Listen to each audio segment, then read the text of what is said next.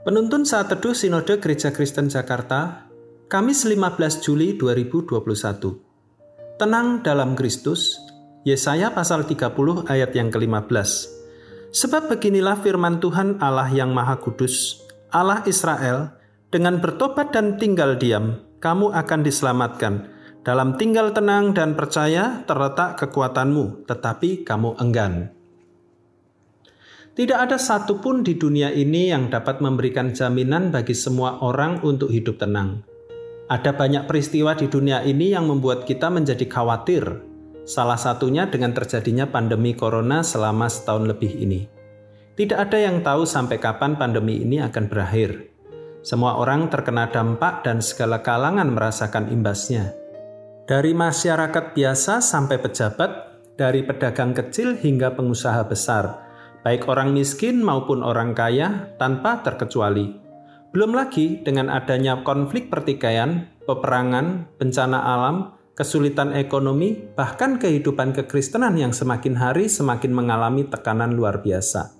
Sebagai orang percaya, kita harus ingat akan satu hal, bahwa ketenangan itu bukanlah sebuah keadaan, tetapi sebuah keputusan.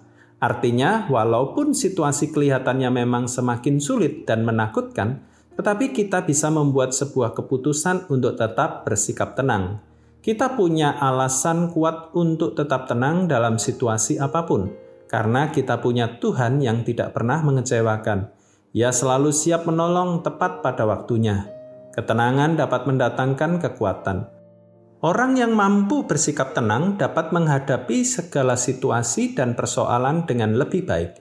Kita sering kali kalah oleh masalah, Penyebabnya bukan karena kita terlalu lemah atau masalahnya terlalu berat, tetapi karena kita panik, gugup, cemas, khawatir, dan takut secara berlebihan.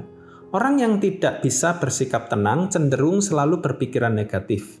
Akibatnya, keputusan-keputusan yang diambil bisa menjadi salah akibat terlalu gegabah. Doa orang yang tenang bukan hanya menyampaikan apa yang ia mau kepada Tuhan, Orang yang benar dalam ketenangannya juga mendengar apa yang Tuhan mau dan kehendaki bagi hidupnya. Kunci utama untuk mengalami ketenangan adalah tinggal dekat Tuhan setiap saat, karena hanya Dialah sumber kemenangan dan keselamatan bagi kita. Tenanglah, kondisi dunia bisa berubah-ubah, tapi kasih dan setia Tuhan tidak berubah. Tuhan Yesus memberkati.